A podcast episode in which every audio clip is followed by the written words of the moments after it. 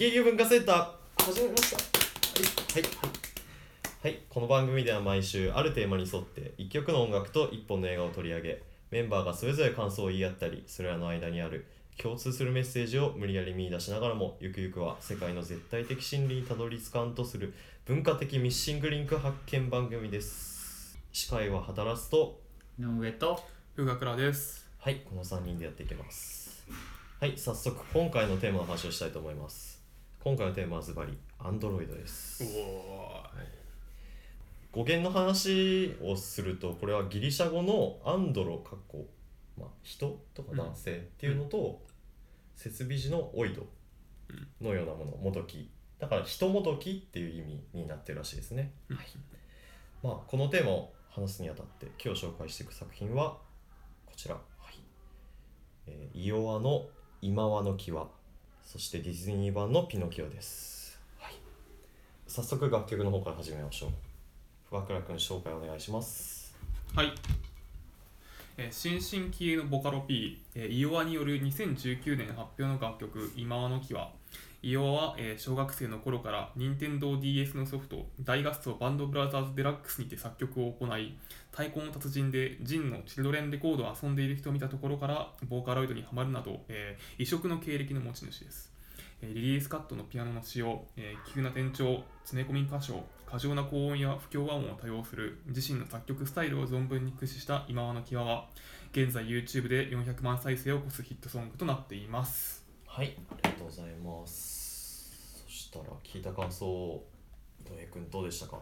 はいすごく面白い作品でした。で最近ボーカロイドを僕は聴き始めたんですけどこの曲に関してはすごい面白いなと思うところが2つほどありまして1個目としてはさっきその紹介のところでも出た、まあ、不協和音をすごくうまく使ってるってことですよね、うんまあ、でも不協和音あるけれども、まあ、前回のその中村佳穂の話でもしたんですけど、まあ要するにまあメロディーがあるからなんとかなっちゃうと。うん。でそういったところがまあ面白いなと思ったのが1点目と。で2点目としてはそのボーカロイドってことをこの曲はまあうまく使ってるなと思っていて。うんだからすごく細かい歌詞とかをボーカロイドに歌わせてるわけですね、まあ、人間ではほぼ歌えないような感じの。うん。だからそこそこが面白かったですね。うん。っていう感じです。なるほど。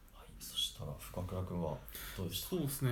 あの過剰なボカロ感っていうのを感じるのがいいなと思っていて、うん。そのボーカロイド曲っぽい文化っていうのはいろいろあると思うんですけど、うん。そのあのおなんていうの想像するボーカロイドっぽさみたいなものを全部その振り切って作っているような感じがしていて、そのなんかその過剰さみたいなものをちょっと現代的な感じもして面白いなというふうに思いました。うん。はい。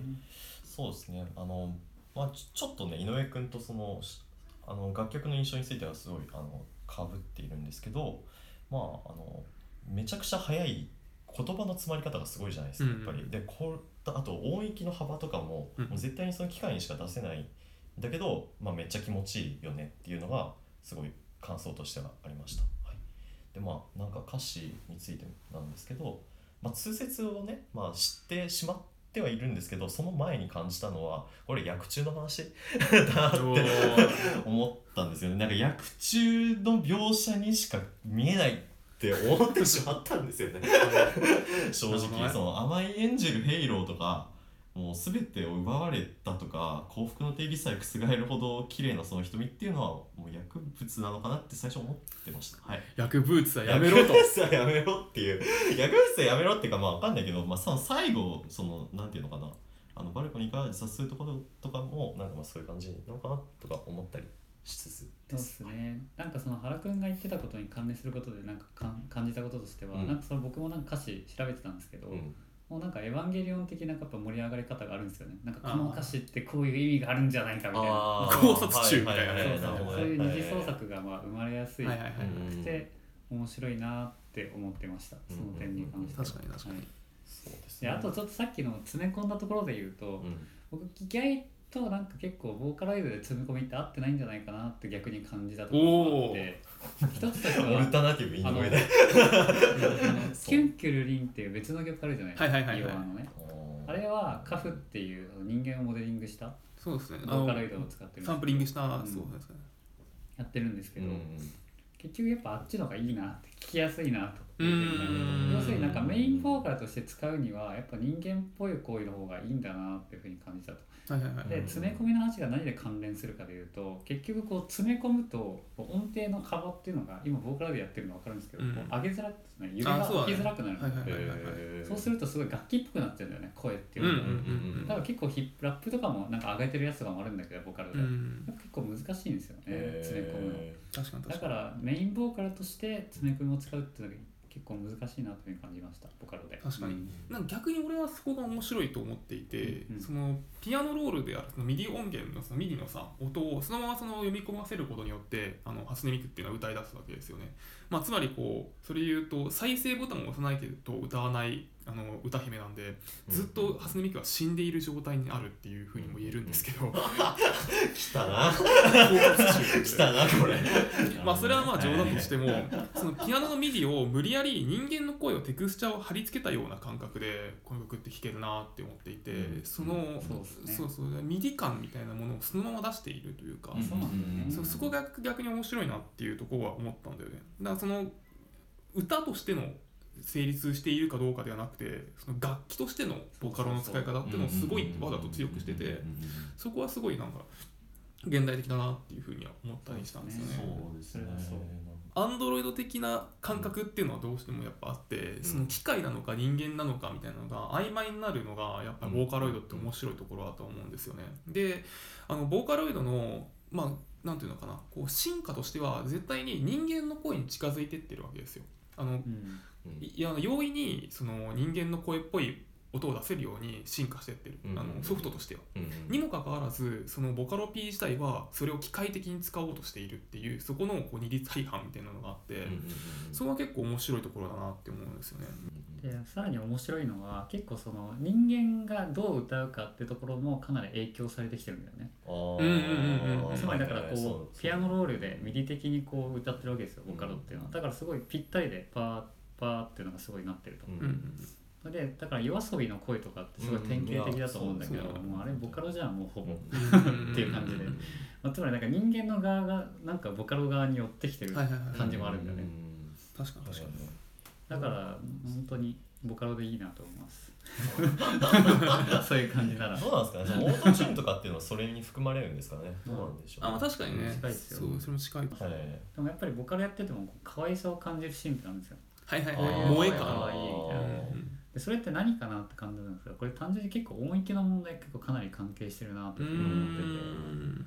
これ単純にやっぱ中音域がこうやって出ててちょっとこう音程がうおーって感じになったら結構可愛く感じるなしゃくり上げるようなね。ん僕フランク・オーシャンの楽曲で、えーなんだっけセルフコントロールだっけ？なんかって楽曲があるんだけど、その感想の時にそういうドゥイーンドゥルーってやつがあるんだけどあの音とすごいボカロの曲と結構音って結構近くて。ほうほうほう。ほう。まあだから多分そういうのが可愛い。そういう音域のでなんかこう問題っていうのがかなり影響してくるんだな、まあでも何かしらなんかこうねエモーションを感じる瞬間ってことで、ね、多分き聞いてる側からするとドライブしてってこうなんかギュイーンみたいなのってそのギターでもそう多分そうだねそうだねングとかねそうそうそうそう。でそれで多分人間が一番聞こえやすいそういう中音域のところ。はいはいはいはいはい。っていうのがまあ影響してるんじゃないかなっていう。ふうに確かに確かに。あの初音ミクっていうものがもともと生まれた時にはあの仮歌のためののソフトとして使われたわけですよね、うん。人間の仮歌として使われた、うんでそれを面白がったオタクたちが初音ミクっていうキャラクター性を見出して初音ミクが歌っているんだってところにわざとその重きを置き始めた、そうすると初音ミクっていうのはまあアンドロイド的なものだからその心がないみたいな。でもそれでも歌うことによってその心をそこに込めることができるんだよみたいなストーリーの曲が結構その当時当時増えてたんですね。あの初音ミクの消失とかまさにそうなんですけどそういう時代を乗り越えてあのバンド系の人たちがさあのボーカロイドに入ってきたタイミングがあってそこからはもう初音ミクをもう結構楽器として扱うみたいなそういう文化がかなり増えていったっていうところがあってそこの延長線上にその異様はいるとは思うんだけどうんただバンド系の人たちはやっぱりそこでみんなさそのメジャーデビューとかするときにあのボーカルを入れるんですよ。つまり人間の歌であることがやっぱりそのボーカロイドを使っていたとしても前提にあったっていうのがあってでもただ今のこのあの弱和とかあの現代のボーカロ P っていうのはそのもう初音ミクの曲のなんだよネイティブだからうんその本当にもうその初音ミクの歌を歌として聴いている世代っていうところがあってうんだからそのなんていうのかな。ボーカルとして置き換える必要もないみたいな。うん初音ミクが機械的に歌っていることでそれでいいっていうさうんところをなんかこう開き直りみたいなのが感じられてうん。すごいなんかその時代の流れみたいなものをいますね。うんだから需要のされ方っていうのも、まあ、初音ミクだから聞くみたいな人もよくあそうそうそう。うん。キャラクター萌えみたいなねうんうん。わかんないけど、まあ、そういうのが増えてきたわけじゃないですか。そうだね。だからそういう需要のされ方みたいなのも変わってきたってことですよね。まあね、ただ初音ミク萌えであるっていうのはちょっと前だったのかなって思ってて、うん。今は面白いのがそのボーカロイドっていうものがの音っていうかさそのサウンド感っていうのがまあシグネチャー化されたからうん。ボーカロイドだったらこういう音楽が聴けるだから聴いてみようっていうそのジャンルとして好きっていう人がやっぱ多いのかなって思ってて、うんうんうん。そこは意外とそのなんだミクちゃん可愛いっていうところとはちょっとかけ離れているというか、うん。ジャズとかさ現代音楽とかさヒップホップとかと同じジャンル感としてボカロっていうサウンド感を求めている人がいる結のかなっ構ていう。謎っすよね。ボカロっていう。ジャンルってそうそうそう、まあ確かにだって別にボカロ使うだけじゃないですか。そうそうそう、まあだからある意味まあ自由度はすごい高いジャンルだと思うーん。ボカロ使っとけばいいから。そう。まあそうだよね。他の別に何してもいいとかそうだよそうっすね。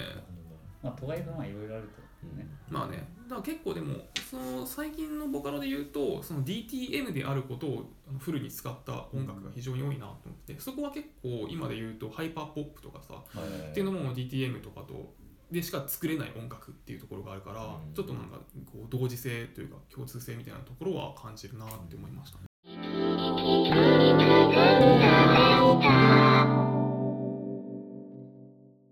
では次に映画の話に移りましょう。内容を簡単に紹介していきます。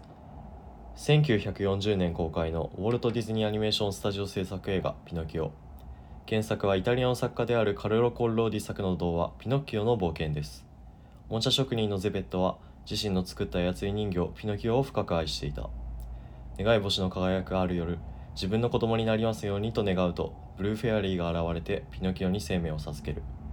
勇気を持って正直で優しい性格になれば人間になれると言われたピノキオ。コオロギのジミニー・クリケットを両親役に生きていくことを誓うがしかし人形一座の親方であるストロンボリや馬車屋のコーチマンといった悪い大人たちが現れピノキオは惑わされていく。果たしてピノキオは正しさを貫いて生きることはできるのかという映画になっています。はい。では見た感想を聞いていきましょう。井上君どうでしたか？はい。これは今まで一番面白かったです何おーおー何人生の中で何 このラジオ初めて。ああーまああの全然少ないわけですけど。そうですね、まあ、一応これあの2回目だ。ね2回二回目目ですがね。二分の一2分の1ですね。はい。ですごく感動したところがもう1個だけなんですけど、うん。まあ、キャラクターの動きが素晴らしいなと思っていや本当にすごい、本当にすごい、うん。本当あにすごいのマジで。すごい滑らかだし動き自体がすごい面白いですよね。いや、うん。マジ見てて。ですごい本当に。だからこれこそ身体性が宿るってことだな。あうん。以上。終わりです。はい。確かに。いや。い。やその通りだね、はい。いや深倉君どう。ぞいや本当にねあのこのアニメはあの動きが本当にすごいです、あのその当時のいわゆるあの伝説的なアニメーターたちのあの、まあ、若かりし頃なんだけどさの、まあ、あすごいフルで頑張ってるんですよね。やっぱそれがめちゃくちゃ良くて。で同時にあのディズニーがいろいろなその撮影技術っていうものもいろいろさその新しいものを、あのうん。まあ、生み出してて、うんマルチプレーンカメラっていうさ、うん。あのカメラがあるんですけど、うん。まあ、ちょっと後で説明しますけど、はい。まあ、そういういろんな新しい技術とかも取り入れてその当時の最先端の表現っていうものがいろいろ取り入れているからこそ今見てもさそれが結構そのトリッキーな使い方をしてるわけだよね、うん。でそういうところも技術的な面ですごい面白かったりするし、まあ、ストーリーもね結構ね怖いんですそうよこなんですよね。れめちゃくちゃ怖い話なんですよ。ね。そこも良かったですね。いやもうね本当にでもそれに尽きるんですけど あのまず動きとかその動きのテクスチャーっていうんですかこのこれうんうん。うんの。そのなんか重さとかさなんかこのなんていうのかなもうそういった質感みたいなものがすごいめもうめちゃくちゃしっかりなんか描かれている。ピノキオがその操り人形の時のその動きとかとその割とこうなんていうのかな最後人間になってっていうところの動きとかうん。もう水の中のところとかのテクスチャーもう全部すごいです。なんかもうこれが80年前うんっていうのがマジ82年前ですね。っていうのがマジで信じられないぐらいすごい、あのびっくりするぐらい怖かったです。なんかこんな怖い映画だったっけ？ってちょっと多分ね見直すとあの皆さんいいと思います。本当に怖い。ガチホラーガチホラー。そうそのホラーのところに関してとか。あそうですね。いやまああの、まあ、ピノキオがさ結局、まあ、いろんな悪い大人に騙されていくわけだけど、まあ、そもそも悪い大人が怖いんだよ。あの悪い大人ってめちゃくちゃ怖いんだよ。だって子供を人身売買みたいな話だからそこもまず怖いしでそのピノキオが悪いことをしていくとそのまあなんか後半にねこうロバに、ね、なるんだよね。そうそうロバになっていく。でその悪いことをした子供たちを集められるその島みたいなのがあるんだけどその島で子供たちがどんどんどんどん悪いことをしてるとみんなロバになっていくんですよ。で それでそのロバになっていくたびに「お母さんお母さん!」って叫びながらその自分の人間でない姿になっていくっていうさ。でそのまま言葉を失っていくっていう表現があって。やばいやばい恐怖なんだよね。マジで恐ろしいんですよ。でもさ見てて思ったのはさ、うん。まあなんか両親を試されてるわけじゃんピノキオはい。はいはでもあれこれ両親もクソも結構騙されてるだけだから結構かわいそうだなと思ったの。あそうだね。確かに。で思ったんだけどつまりこれ両親って何かって言ったらなんか日本人が思う両親ってさ結構ピュアなことを思い浮かべちゃうと思うんだよね、うん。うん。うんでもそうじゃないじゃんこれは。ピュアではなくてね。しっかりとした自分で考えて自分で正しいことをしなさいという両親だそうですね。だからなんかそういう両親のこうあり方の違いっていうのはすごい感じたな。そうだね。なんかそのブルーフェアリーね最初にそのピノキオを、まあ、あの心を授ける妖精が、まあ、あの正しいことをしなさいっていう時にやっぱライトはロングをあのちゃんと知れみたいなことを言うわけよ。あー。なんかそのはい何が正しくて何が間違いかっていうその、うん。なんつうのかなこう判断がつきつくようにしなさいみたいな話をするわけで、そうだよねそれが両親なんだよね、まあそうですね。まああのじゃあ両親ってまあ訳し方がちょっとあれなのかな。ちょ不思議だね。ちょっとちょっとちょっとなんかあれなのそれはかなっていう感じもあるかもしれなまあまあまあ。そうですよね。だから結局なんかそのなんていうのかな。あの学校に行かないで、うん。なんかこう適当なことばっかしてるとなんか搾取されるぞお前らっていうのはマジそうなんですよ。だからそういう話なんだよね本当に。結構。そう。そういうなん昔か話みたいな。そうそう刺さったよね。そう。搾取される側あ搾取される刺さったよね。うわってあるんだよね本当に。だからこれ原作がそうなのか監督がそうなのかたまたまそうなってるのかわからないけれども監督というか演出がそう。人間の定義感をそれ感じるよね。うん人間の定義、まあ、つまりさピノキオっていうのも両親を持つことによって人間になれるって話じゃないですか、うん。これうん。うんうんでしかもあの悪い子供たちもうん。両親が亡くなることによってどんどんロバになってくるって話じゃないですか。そうそうそうそう。つまり人間っていうのは両親を持たないと人間じゃないって話じゃそうないですかこれそうそうそうそう。がかなりそういう人間の定義感をそれ感じますよね。まあ、そうなんだよね。そそれをだからそうだよね。ピノキオっていうものにやっぱね操り人形ってとこがやっぱこうなんかそう。かかってくると思うん面白いとですよね。そう。ですよねそう。ちなみにあの元ネタになっている「ピノキオの冒険」は結構話が変わってて全然違う話なんですよ。でディズニーがかなりアレンジしてるので今回の話はなんかもっとピノキオがクズなんだよクズなんだよそう。だからその操り人形っていうところでうんうん。あのこう別でこう語れそうだなって思ったところはそのスターが操り人形であるっていうところ？そこをちょっと引っかかったんですよね。ね。そうなんか最初のなんかそのいろんな多分あや操り人形っていうのはなんか多分メタファーになってると思うんだけど、うんうん。まあピノキオはその最初の方は結局糸は切れて生命は宿るんだけど結局操り人形うん。である。で最終的には人間になるっていう、うんでそこっていうのはつまりあの自由を獲得できてないっていうところだと思うんですよ。うんうんうんうん。そうそうそうそう。本当の意味で自由を獲得できてなくてそれはやっぱさっき言ったその搾取の構造みたいなところに取り組まれていくんだけど、うん。まあなんかそれと同時にそのなんか別のところでそのスターっていうものが出てくるじゃないですか、うんうんうん。そう。まあそそうね。う、うん。ストロンボリーがね結局そのピノキオをお前をスターにしてやるって言ってその舞台に上げるんだよであれに対するこう結構痛烈な批判精神みたいなのもすごい感じました。スターになるより賢い子になりたいって言ってさ、あのうんピノキオが逃げるんだよ。そうそうそうスターは賢くないのかみたいなだしなんかあのその何やっけあのコオロギ？そうジミークリケットがね。そうそうはい。クリケットがなんかあの結局なんだろうな。スターなんてあのなんていうの？なんかすごい辛辣なこと言うじゃん。スターなんてなっても仕方ねえよみたいな。そうそうそう、まあ、スターなんて両親持ってねえよなってこと言うんですよ。そう結構えぐくてなんかその現代のこうスターのさ映画とかってもっと違うじゃん、なんか。そうだね、輝かしい両親持ってる人じゃん。そうだね。そうだね。確かに。確かに描かれ方違いますよね。いや本当だよね。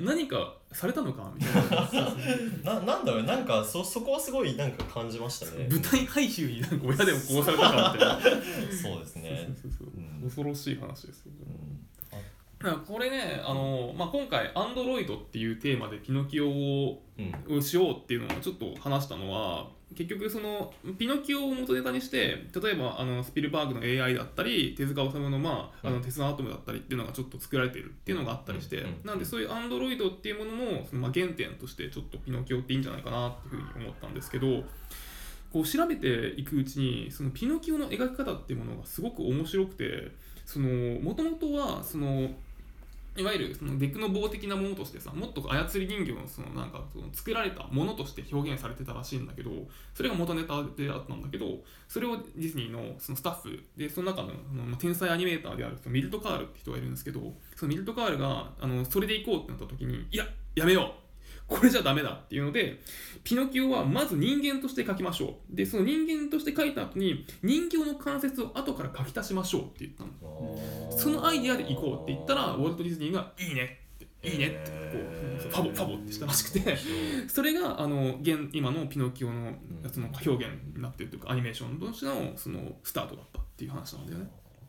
それはすごくねアンドロイドってものを考えるときにねちょっと逆なんだよね。その人間として書いた上に後でそれを機械的に直してるっていう表現になってて。うわなんかそれ逆転してるところからスタートしてるんだっていうのが結構面白かったですね。うん。うん。だからボーカロイドのねさっきの話とつなげると、逆のことをしてるわけだよね、うん。その MIDI のそのいわゆる機械的に作られた音に人間の声のテクスチャーを貼っているっていうのがボーカロイドであるんだけど、んピノキオは人間に機械のテクスチャーを貼り付けてるんで、うんうんうん。っていう風なものになってて。夜遊びってことですね。夜遊びってピノキオは夜遊び夜遊びはピノキオ。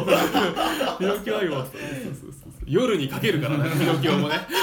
夜逃げるんですよ。夜逃げするから夜逃げするからね。いやそうっすねっていうのが面白いなっていうところかな、うん。あと今回ちょっと話題としてねううん。ん出したいところとしてうん。ああいうピノキオまあ素晴らしい動きしてたと、うん。じゃあなぜあれに身体性を感じるのかっていうのはねすごい考えたいことだと思ったんですよね。うでなんかそういう愛おしさを感じるわけじゃうん。ない、ああいう身体性を感じるとき、うん。で最近同じようなことがあって最近ルンバ買ったんですけど。ルンバね。ルンバ可愛いんだよね。あーなるほどねね。そうそうでおそらくこれ人に結構だから人によって身体性って結構曖昧なものだなと思ったわけだから、まあ、だからルンバ可愛いって思うかわからないわけじゃん。あそこに身体性を感じるかわからないうんつまりなんかこう身体性って自分と外部にあるものとして捉えてるけれども結構自分の中にこう金銭があって身体性としてないからね。だからそういうものなんだなっていうのを感じたって感じですかね。確かに。うん。コードがね。その身体性だと思うコードってどこなのかっていうところはありますね。だからこう結構自分の中にはそういう身体性の文脈というかこういうものを身体性として感じるというか、こういうものが気持ちいいとか、なんかそういうものがすごく大きいんだなっていうのをピノキオを見てすごい感じました。うん。なんかだから作り手として結構気をつけなきゃいけないところとしてはさい要するになんか結構文脈と結びついてるわけじゃない。そういう身体性ってすごく曖昧なものが実は。うん。だから結構こう記号的になってる可能性があるわけだよね、うん。これ気持ちいいみたいな。うん。つまりなんかそう考えなくさせちゃう可能性がある。リスナーとか見る人をだからこそ身体性をあえてなくして考えさせるってことが必要かもしれないし時には。なるほど。そういうことを結構作り手は結構意外と気をつけなきゃいけないんだろうなというふうに思ったうん。うん。うんうん確かに。あそれで言うとねちょっとこうピノキオは面白いのはまああのーあそもそも前提として話すとあのディズニーっていうのはその日本のアニメーションと違ってあの作画する人はキャラごとについてるんですよ。うんだからピノキオ担当とかさなんだゼベットじいさん担当とかうんそれぞれの人がいるわけだよね、うんでそのピノキオ担当の人はあの、まあ、何人かいるんだけどあのメインのところで書いてるのはミルト・カールさっき言ってたそのアイデアを出した人ねうん元のなんだけどミルト・カールっていうのはめちゃくちゃ絵が上手くて天才的すぎるからこそそのあの資料とかを全部覚えちゃうんだよね。でそれでそのほぼほぼ資料見なくてもその動きとかを描けるあの本当に数少ない人なんですよっていう人でだからその人が描いている動きがピノキオはその身体性を感じるっていうのは実はそのなんていうのかなそのミルドカールっていう天才アニメーターの中で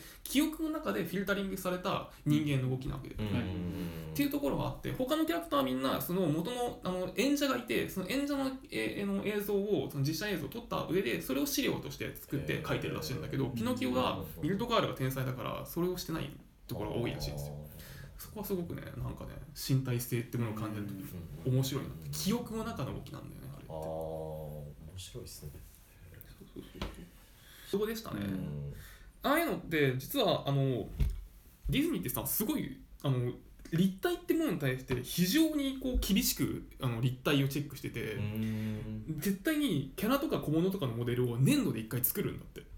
この当時もでその全部そのあのクジラとかもモデルがもう残ってるんだけどで全部そのちゃんとそのさあのフィギュアとして作るんだようん。そのフィギュアをその全部作画参考の人としてみんな見てあの立体としてそのなんだろうな、えー、と整合性がちゃんとた保たれるように描くようにしてるらしい。へだからクジラとかのとかとかね本当にねそのなんだろうな立体としての重みもあるしちゃんと整合性もすごい取れてるーし、すごい面白いんですよね、波とかもねあそうそうあれはすごいですね、うん。あとなんか水の中のすなんかさ一瞬画面がさ水で揺らぐみたいなさあるじゃん。うんうんうん。あそことかも結構普通にすごいなって思ったのとあとなんだろうな。ワンカットで結構こうなんかズームしてってうんっていうのが結構そこを綺麗に滑らかにこの当時でもできるんだなっていうのはあちょっとそう。ねそれはちょっとびっくりしましたねえー昔最初に作られたアニメーションのカメラっていうのはあのセルいやつまりそのキャラクターの絵とその後ろに背景になる絵を置く、うん。でそれをそのセルのあの上その背景の上にガラス板がこうつ宙吊りにされてて、うんうんそのガラスの板に乗せてそれを一番上から撮るとその背景の上にそのセルが乗っかってる状態で撮れるから1枚の絵として作られるっていう風になってるんだけどこれをそのガラス板をあの何枚も何枚も上に上に重ねていってそのレイヤーをめちゃくちゃ増やしてるんですよ。うん。それをマルチプレーンカメラっていうんだけど、でそのそのそれぞれのガラス板のその焦点距離とかも全部それぞれその操作できるようになってるっていうのがあってそれを使ってそのレイヤーの数をその異常に増やしてそれのそれぞれの素材をこうそれぞれでこうあの距離をあのカメラからの距離を変えることで